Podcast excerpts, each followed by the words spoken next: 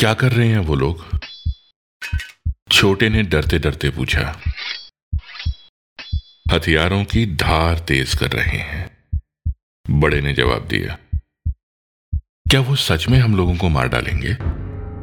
छोटे ने अगला सवाल किया। हम्म लग तो यही रहा है। बड़े ने अपना डर छुपाते हुए कहा। हम भाग जाएँ तो? छोटे ने हिम्मत करके पूछा। पागल है। हम भागने की हालत में हैं क्या? कैसे भागेंगे? बड़े ने बेबसी के साथ पूछा। हो सकता है उनको हम पर दया आ जाए। हो सकता है ना? छोटे ने उम्मीद जताई। हम्म। ये वैसे लोग नहीं है।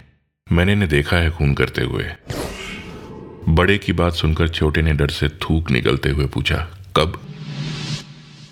बड़े ने कहा तुझे याद नहीं होगा। तू तब बहुत छोटा था।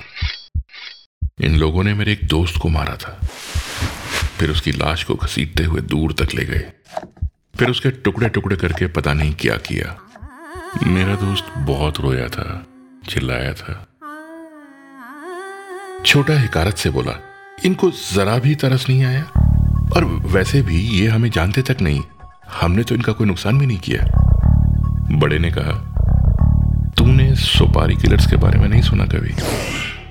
छोटे ने इनकार में सर हिलाया तो बड़े ने कहा, पैसा लेकर खून करते हैं और जिनका खून करते हैं, उनसे इनकी कोई पर्सनल दुश्मनी नहीं होती है। सिर्फ़ पैसा, फ़ायदा। छोटे ने पूछा, इन लोगों को पुलिस नहीं पकड़ती? कानून कुछ नहीं करता? बड़े ने ठंडी सांस भरते हुए कहा, सब मिले हुए हैं।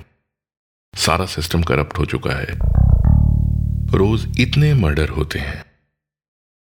लगता है वो लोग हमारी तरफ़ आ रहे हैं। छोटा डर के हमारे कांपने लगा।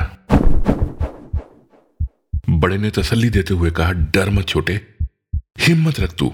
मैं हूँ ना यहाँ तेरे साथ।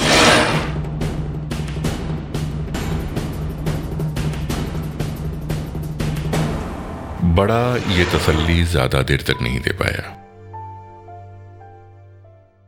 सोचो। पेड़ पौधों की आवाज़ होती, भाषा होती तो कटने से पहले क्या वो ऐसी ही बातें करते? बहरहाल, बड़ा वाला पेड़ कट चुका है, टुकड़ों में बंट चुका है, और वो छोटा वाला छोटा वाला उस जगह पर अब भी खड़ा है, अपने कत्ल के इंतज़ार में बड़ा हो रहा है। यूँ ही, सोचो सोचो सोचो सोचो।